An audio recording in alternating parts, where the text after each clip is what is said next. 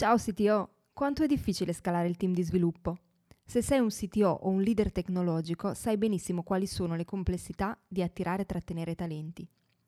Per questo Alex Pagnoni ha creato il metodo Team Scaling di sviluppo collaborativo, in cui condivide le skill di una parte del proprio team tech per aiutarti a scalare anche nei momenti più difficili. Per saperne di più vai su www.teamscaling.it, scritto www.teamscaling.it www.it.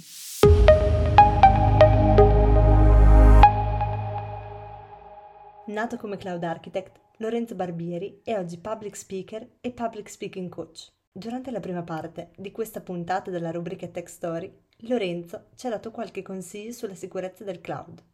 Buon ascolto! Oh, grande Lorenzo, conosciuto dagli amici come genio del male. Come andiamo? Ciao. tutto bene, tutto bene. Bene, bene. Tra l'altro sei fresco anche di una nuova nomina, Technical Architect in Microsoft, dopo tra l'altro tanti anni di esperienza con diversi ruoli e ti sei sempre occupato da una parte di cloud e dall'altra anche di divulgazione in diverse modalità, ma preferisco che sia tu a questo punto a introdurti direttamente. Sì, sono proprio nuovo fresco fresco di cambio ruolo, adesso lavoro come Technical Architect al Microsoft Technology Center di Milano,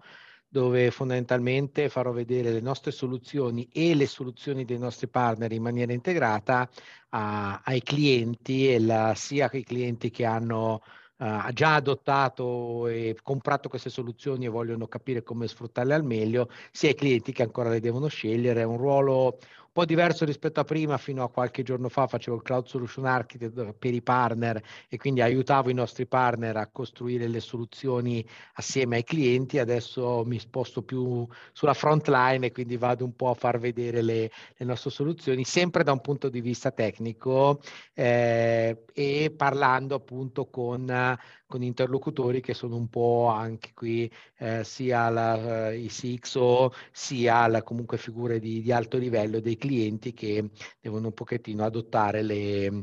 le soluzioni. Parliamo di soluzioni non di tecnologie perché soprattutto al Microsoft Technology Center, nonostante il nome technology nella, eh, appunto nel nome, però si parla tanto di soluzioni, quindi non sono mai, non lo so, Azure o Dynamics o le business application o Office, ma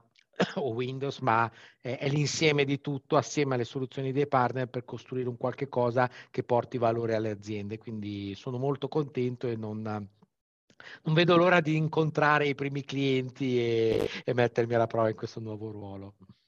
Beh, direi sicuramente è un periodo che sarà molto eccitante, ma tra l'altro tu comunque hai delle origini da sviluppatore, che io ricordo no, già dagli anni 90, avevi anche fatto delle, delle, cose, insomma, sviluppavi. Sì, sì, ho iniziato giovanissimo perché il mio primo software commerciale l'ho venduto quando avevo 16 anni, ne, 90-91, proprio una cosa altri tempi e avevo addirittura un distributore europeo che me lo vendeva e con Grande. i proventi di quello mi sono comprato una macchina, per cui non è che era, cioè non era un giocattolino, era un qualcosa che per un ragazzo che andava alle superiori e poi all'università era un bel, un bel introito. Poi da lì ho lavorato nel mondo dei videogiochi da bar, eh, poi sono passato al mondo della consulenza e poi ho fatto per anni anche il developer evangelist in Microsoft lavorando sulle soluzioni Windows, sul cloud su Office, quindi ho visto un sacco di cose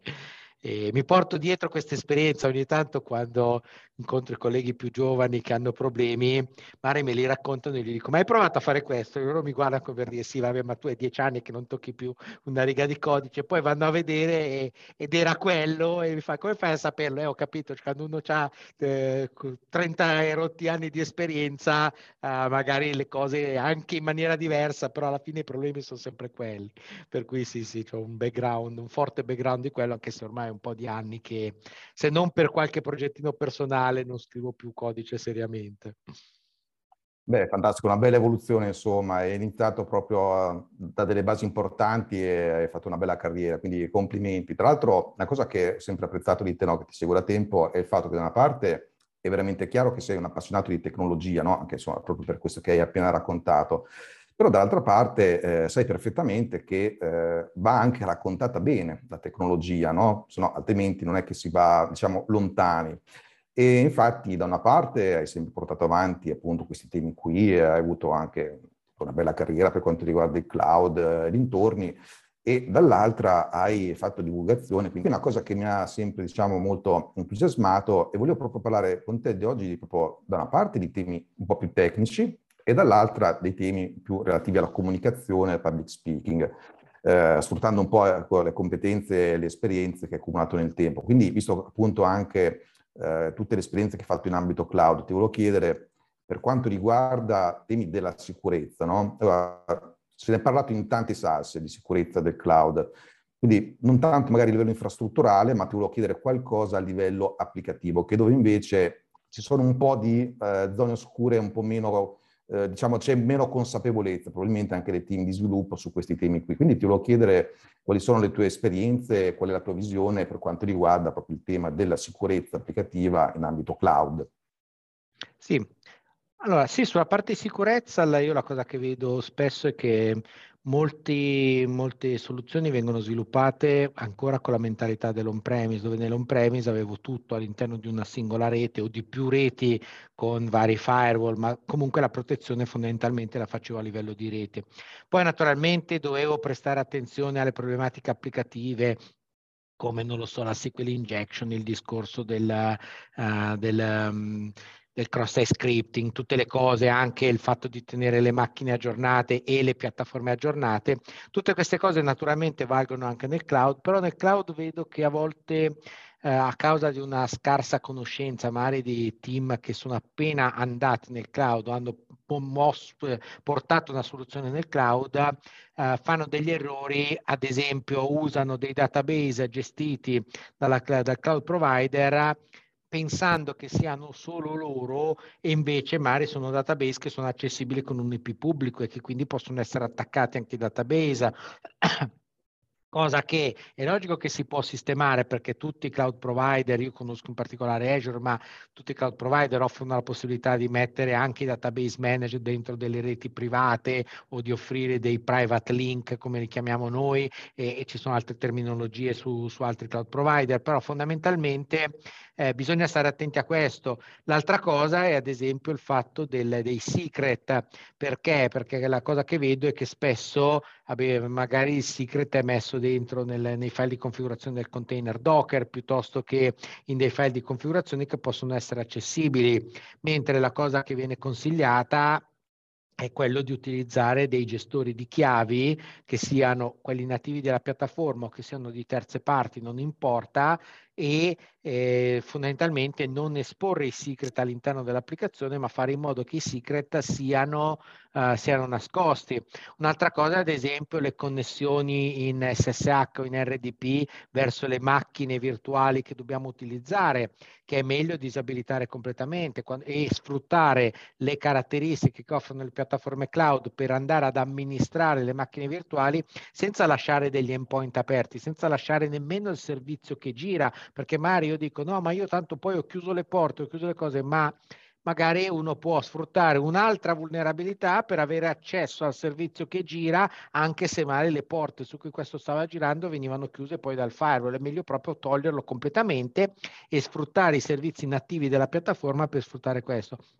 Per cui sono cose, secondo me, che, la, che bisogna un pochettino studiare, non, non, sono difficili, è che è proprio diverso il, il, il, cambio di passo, perché uno prima era abituato, mi installo le mie macchine, le tengo pecciate, ci metto il firewall e scrivo del codice sicuro, fra virgolette, che poi non esisterà mai codice sicuro, perché se anche, eh, non so, Microsoft, Google, Facebook ogni tanto hanno dei problemi, ogni tanto, cioè se proprio aziende che hanno migliaia di persone che si occupano di sicurezza informatica, a volte hanno dei problemi non solo sul software vecchio, ma anche su quelli nuovi, figuriamoci magari gente che non può investire tutto questo sulla sicurezza, però perlomeno ci sono una serie di best practice, una serie di cose che io posso fare per cercare di limitare i danni e di sicuro la gest- capire la, la rete anche quando utilizzi i servizi manager, anzi soprattutto quando utilizzi i servizi manager, perché quando le, usavo le macchine virtuali, avevo, quando usavo lo IaaS, avevo già la mentalità di gestirmi anche le reti. E quando poi mi muovo sul PaaS che è più bello, è più performante, ha un total cost più basso, se lo so gestire bene, però devo stare attento agli aspetti di sicurezza che, che vengono un po' annegati in questo il fatto che questi servizi vengono gestiti dal gestore della piattaforma. E quindi sì, assolutamente c'è da studiare un po', ma poi i vantaggi sono indubbi, quello poi anche in termini di facilità poi di gestione, perché una volta che ho impostato queste cose, i, i servizi manager vengono pecciati da, da, chi me li deve fare, eh, vengono gestiti, il, se ci sono delle problematiche mi vengono notificate, mentre sui servizi di, di infrastruttura devo fare tutto io. Sì, sì, no, decisamente sono molto d'accordo infatti sulla questione che comunque anche per quanto possa essere attrezzata un'azienda, non potrà mai avere comunque la potenza di fuoco e la diciamo anche avere esperti in ambito di sicurezza, come può avere ad esempio un cloud provider che magari è il primo che può avere dei problemi, ma sicuramente ha molti più esperti, ha molta più potenza di fuoco per gestirli. Parlavi di best practice, no? Quindi da una parte eh, mi immagino che siano proprio delle pratiche anche di lavoro da parte del team di sviluppo da seguire, eh, anche il modo in cui vanno a, diciamo, a realizzare le applicazioni e soprattutto poi a collocarle nel cloud. Infatti volevo chiederti se potevi entrare un po' nel dettaglio di, di alcune di queste. Sì, cioè, mh, mm, seguire di sicuro le architetture di riferimento, perché una cosa che vedo è che spesso ci si mette lì e per problemi noti ci si inventa un'architettura. Le architetture di riferimento tipicamente quelle fatte bene, quindi sui siti ufficiali dei vari cloud provider, ad esempio l'Azure Architecture Center che conosco bene io, cioè tengono sempre conto anche degli aspetti di sicurezza. Quindi magari può sembrare che ci sono dei servizi in più, ah, quello me l'hanno messo dentro solo per farmi pagare di più. No, non è vero, quello te l'hanno messo dentro perché va a coprire un certo, uh, un certo scenario. Poi uno può decidere di fare un'analisi costi-benefici, dire questa soluzione non gestisce dati critici, se va giù anche due giorni non è un problema, mi basta backupparla e quindi tiro via tutto i sistemi di difesa che, che comunque hanno un costo giustamente, però se io parto da un'architettura di riferimento, di sicuro quello è, la, è il primo passo che posso fare per, uh, come si dice, per, uh, per stare bene. Poi, come dicevo prima, non avere neanche un, un, segreto dentro nei file di configurazione o dentro nel codice o dentro nella configurazione di Docker. Questo perché? Perché è, abbiamo visto che c'erano vulnerabilità a livello dei, dei processori utilizzati dai, dai, virtualizzatori che potevano permettere di bypassare i controlli di sicurezza sulle macchine. Quindi anche se io te uno dice il, il file di configurazione è all'esterno del mio Docker, ma se uno mi attacca la macchina sotto e ottiene il file di configurazione, prende i miei secret, può accedere ai miei dati eh, è molto più difficile attaccare un key vault eh, gestito rispetto che, eh, che attaccare una, um, un file di configurazione che mi tengo in locale. Quindi quello sicuramente è un'altra best practice. Eh, il secondo punto è quello invece di non eh, tenere dei segreti sulle, sulle, applicazioni, come dicevo prima. Perché? Perché basta vedere qualche anno fa eh, c'è stato la, per la prima volta un attacco a livello dei processori delle macchine, processori non solo dei nostri PC, ma anche processori delle macchine che stanno nel cloud, che alla fin fine sono gli stessi, magari avranno 180 core o quanto è, non mi interessa, ma poi se io da una VM che metto eh, su una macchina che alla fin fine è condivisa, perché a meno di non andare a comprare delle macchine proprio dedicate che costano molto di più, anche quando io compro delle VM, le VM gireranno su un hypervisor che conterrà eh, software di N aziende. Se una di queste attacca il processore della VM e ottiene l'accesso ai dati, anche ad esempio se io tengo le mie chiavi di configurazione nel file Docker, se è stata compromessa la VM sottostante, il file di configurazione può essere letto. A questo punto uno può accedere ai miei servizi. Se io non ho segreti esposti, per cui uso ad esempio le managed identity dei vari provider uso i... Eh, sistemi di gestione delle chiavi eh, hardware o software forniti dai vari provider o di terze parti o addirittura ho fatto delle soluzioni che dovevano essere il più sicure possibile dove il gestore delle chiavi stava su hardware dedicato connesso ad alta velocità con il cloud provider, naturalmente aveva dei costi molto più alti delle soluzioni tradizionali, però dipende da quello che io devo proteggere. Eh, però fondamentalmente la, la, best practice secondo me più importante è non avere segreti nel codice, non avere segreti nei file di configurazione, non avere segreti da nessuna parte. Quello è indispensabile. Un'altra cosa è sfruttare gli strumenti, ad esempio penso a, a GitHub eh, Enterprise, ma anche altri concorrenti. Adesso io parlo di GitHub perché lo conosco perché alla fine è una nostra società, però c'è anche altri eh, provider di servizi simili hanno strumenti di questo tipo. In GitHub Enterprise io ho l'analisi e la scansione del codice, quindi posso eh, scan- eh, scandire il codice per cercare vulnerabilità di sicurezza, posso andare a leggere il codice per cercare se ci sono delle chiavi esposte in pubblico. Eh, vi racconto un aneddoto perché poi può, può veramente scappare a tutti. Cioè io sono 4-5 anni che ogni tanto faccio sessioni sulla sicurezza dove parlo di non mettere le chiavi nel codice. Ho fatto un progettino stupidissimo, per comodità ci ho messo la mia chiave nel file di configurazione. A un certo punto ho detto, ma dai, questo progettino stupidissimo potrebbe servire a qualcuno. Pam, me l'ho mandato su GitHub.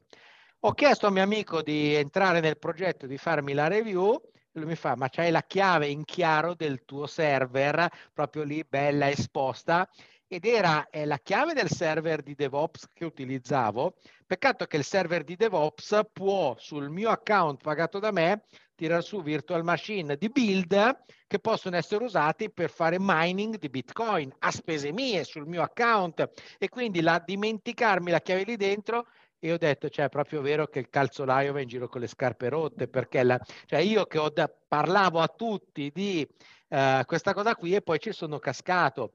Banalmente Adesso la stessa cosa, se io avessi messo su, se mettessi oggi su GitHub quella chiave lì, mi verrebbe bloccato il, um, la, la, pull request perché? Perché ci sarebbe una violazione di sicurezza. Quindi questi strumenti ci sono, usateli e se vi dice che una cosa è una violazione di sicurezza, non bypassate il warning perché magari può sembrare un warning stupido, poi magari da un'altra parte lo stesso warning che avete bypassato vi salva la vita e quindi se devo pensare a delle cose cose, le prime che mi vengono in mente sono queste. Poi eh, ci sono tool che fanno scansioni di sicurezza molto più approfondite che sono anche a pagamento, mi vengono in mente i sistemi di cast o di altri pro- provider che fanno cose di questo tipo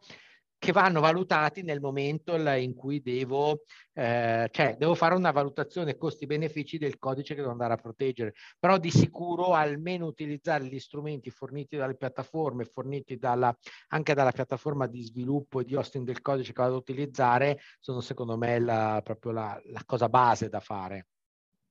Allora, da una parte quindi abbiamo tutta una serie di strumenti tecnici, best practice, come quelle che hai elencato, che sono fondamentali.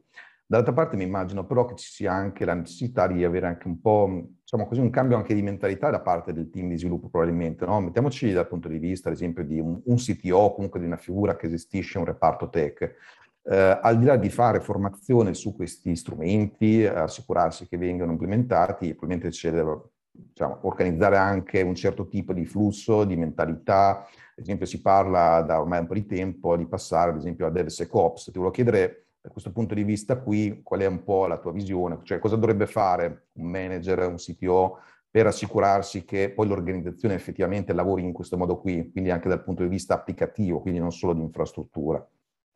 Secondo me la, proprio una cosa che vedo spesso sottovalutata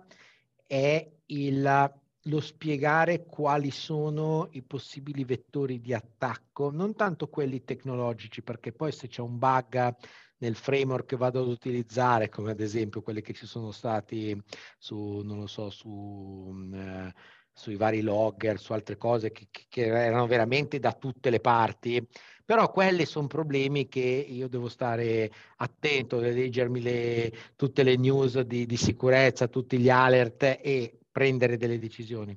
Una cosa che secondo me invece un CTO dovrebbe fare è eh, organizzare della formazione che vada a far vedere quali sono gli attacchi che normalmente vengono portati e tipicamente la maggior parte degli attacchi sono sulla parte umana del, del, nostro processo, della nostra componente. Quindi far vedere ad esempio attacchi sulla... Faccio un esempio stupido non mi permetti perché il marketing ha deciso così di fare il paste delle password. Se io non posso fare il paste delle password dentro nella pagina di login e non ho un sistema di single sign-on trastato con uno dei grossi provider che siano Microsoft, Facebook, Apple, Google, non mi interessa, o Amazon, la, non ho un sistema trastato con loro e non mi fai nemmeno fare il paste delle password, io non posso usare un password manager, quindi come password metto Pippo 123 e quella verrà craccata chiamata eh, e banalmente, mentre se io usassi un password manager, il password manager mi genera una stringa di 128 caratteri casuali che a me non mi interessa, perché sinceramente a chi di noi interessa ricordarsi a memoria la password de, de, del, di un sito piuttosto che di un altro? Eh, oppure eh, mettere la, mm, cioè abilitare la eh, two-face authentication eh, dappertutto, perché far, però non è tanto farla, ma è spiegare il perché. Quindi se io alle persone, se io ai miei tecnici faccio vedere una serie di attacchi che le altre società vere o fittizie hanno ricevuto, loro possono mettersi eh, creare proprio una, uh, un'idea. Quindi quando io vado a progettare un, una nuova funzionalità, posso dire ma come questa funzionalità può essere attaccata? E ripeto, non da un punto di vista tecnico, ma poi da un punto di vista di processo. Quindi secondo me è lì che manca, perché io quando uso un sacco di software italiani e stranieri, dico cavolo, ma se io ok, io sono un tecnico e in qualche modo il paste delle password riesco a, a bypassarlo, oppure io comunque anche se ho un algoritmo nella mia testa e mi creo una password di almeno 15 caratteri che riesco a ricordarmi. E non penso che uno uno vada a usare il mio algoritmo, anche se è molto semplice perché prendo delle frasi comuni, ci metto un qualcosa che mi associa a quel sito, è logico che qualcuno dovrebbe analizzare tutte le mie password e può trovare l'algoritmo, ma chi è che si mette a trovarlo? Però se io mi metto nei panni di, che ne so, di mia cognata o di mia sorella o, o che ne so, di mio cognato che lavora come magazziniere e fa un ottimo lavoro, ma quando poi deve prendere e lavorare col computer e gli viene chiesto, devi generare una password con, con dentro il sangue di un tritone, le, le, corna di, un, di, uno zebù e questo e quell'altro, 87 cose, e non posso nemmeno sfruttare le, certe feature, perché? Perché qualcuno ha deciso così. No, non ha, non ha senso. Oppure eh, sistemi di eh, two-face authentication che eh, fondamentalmente non tengono conto dell'utente. Io vedo, adesso faccio il nome di un'app che uso tantissimo, l'app dello speed di poste mobile, cioè è, banalissima da usare perché io anche se devo andare in un sito, io ho tre speed perché per me lo speed è una cosa utilissima, ne ho tre perché quando ci sono i click day tipicamente ce ne sono alcuni che sono più usati e quindi fanno più fatica, altri no. Però io nel mio, nella mia vita normale, quando non ci sono i click day, uso sempre quelle poste mobili. Perché? Perché è stato pensato per l'utente. Se io devo andare a utilizzare gli altri, mio papà speed di un altro produttore, va in giro con il portafoglio, con il fogliettino che gli spiega come usarlo, perché non è semplice da usare quel fogliettino permette a uno che gli ruba il portafoglio di rubargli anche tutta la sua identità digitale, perché con lo SPID oggi posso fare disastri, vado sul sito del comune e disdico la fornitura del, della luce della municipalizzata, vado sul sito della, dell'agenzia delle entrate e autodenuncio uno, che ne so, una, una truffa, non lo so, cioè, questa cosa qui cioè, è sicurezza, è sicurezza nel cloud. Quindi io se fossi un CTO, la prima cosa da fare è far vedere gli attacchi che possono essere fatti e poi far vedere le best practice che posso mettere in campo proprio a favorire gli utenti, perché io ogni volta che devo andare ad aiutare i miei parenti non sono cose difficili, sono cose che sono state... Io, loro mi dicono, queste cose le avete pensate voi informatici.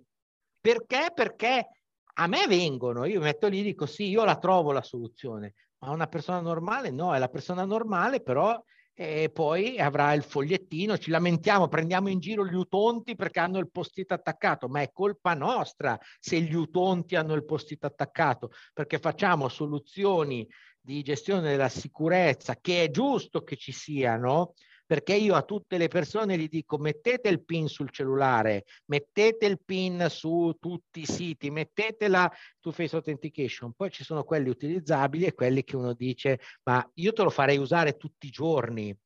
Prova ad usarlo tutti i giorni, il tuo servizio 10 volte al giorno, e uno può dire, ah, ma anche quello di Microsoft faceva schifo. Sì, qualche anno fa faceva schifo. Poi dopo abbiamo iniziato a fare smart working e remote working eh, work from home, soprattutto negli Stati Uniti, quando un tot di PM ad altissimo livello hanno iniziato a dire mi sono rotto le scatole di dovermi riautenticare 12 volte lo stesso giorno da casa, perché in ufficio funziona sempre tutto. Quando questi da casa si dovevano riautenticare 12 volte mentre dovevano lavorare, magicamente questi problemi sono scomparsi perché davano fastidio ai capi dei capi dei capi di chi ci doveva lavorare.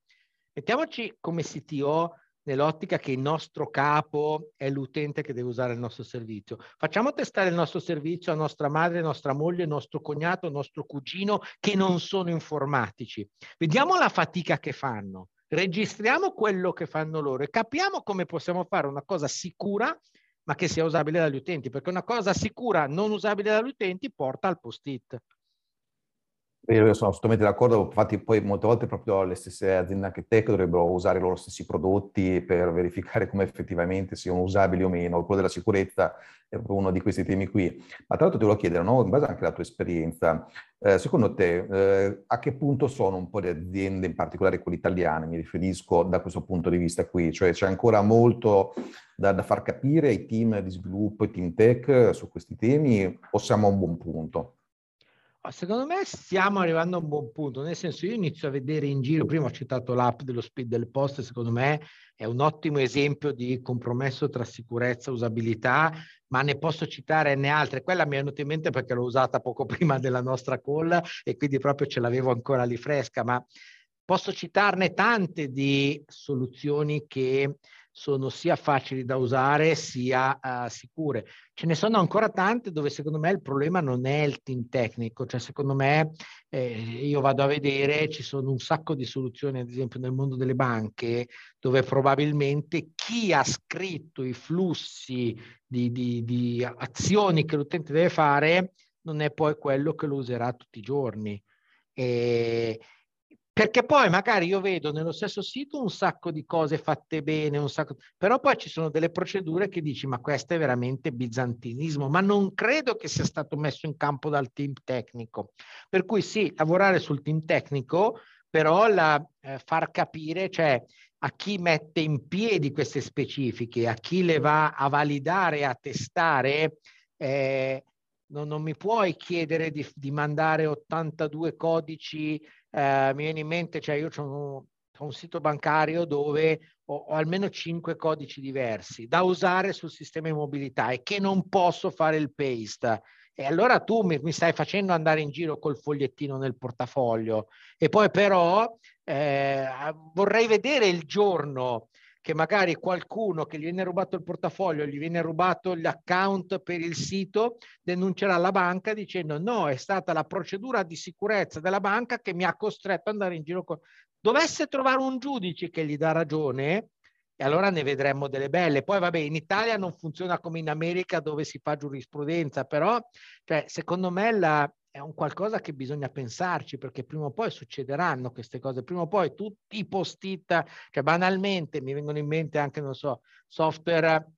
software per comprare i buoni pasto di mio figlio a scuola, quelli lì, cioè si vede che chi li fa o chi, non tanto chi, non so se il team tecnico, ma chi valida la bontà di quella soluzione non ha figli e non deve comprare i buoni pasto per i figli, perché è una tortura utilizzare quegli strumenti. E lì basterebbe veramente poco, cioè la, adesso non dico che devi avere un flusso di acquisto come Amazon o come la maggior parte dei siti di e-commerce che sono veramente dal click all'acquisto in tre secondi,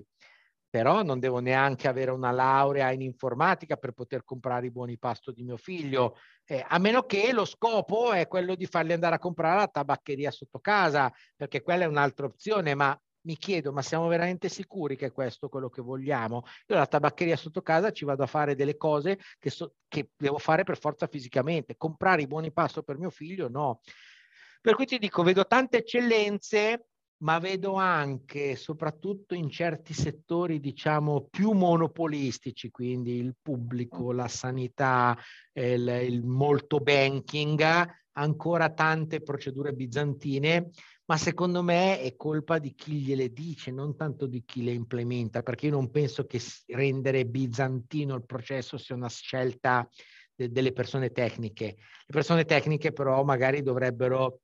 alzare un, non, non la voce, però far vedere, proporre altre soluzioni, dire guarda che questa cosa qui eh, Microsoft la fa così, Facebook la fa così, Google la fa così, ispiriamoci,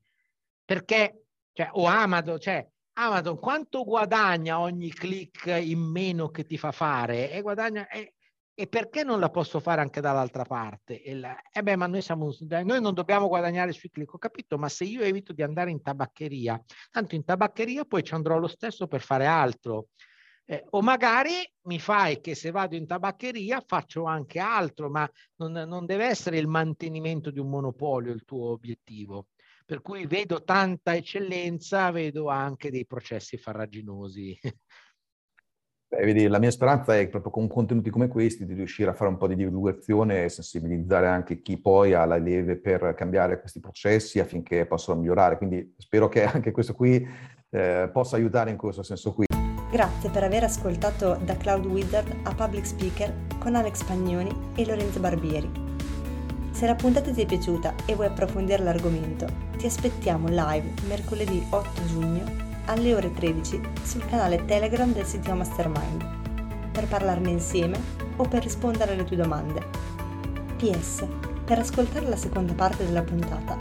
clicca sul link che trovi in descrizione o cerca del sito podcast dalla piattaforma da cui ti stai ascoltando. A presto!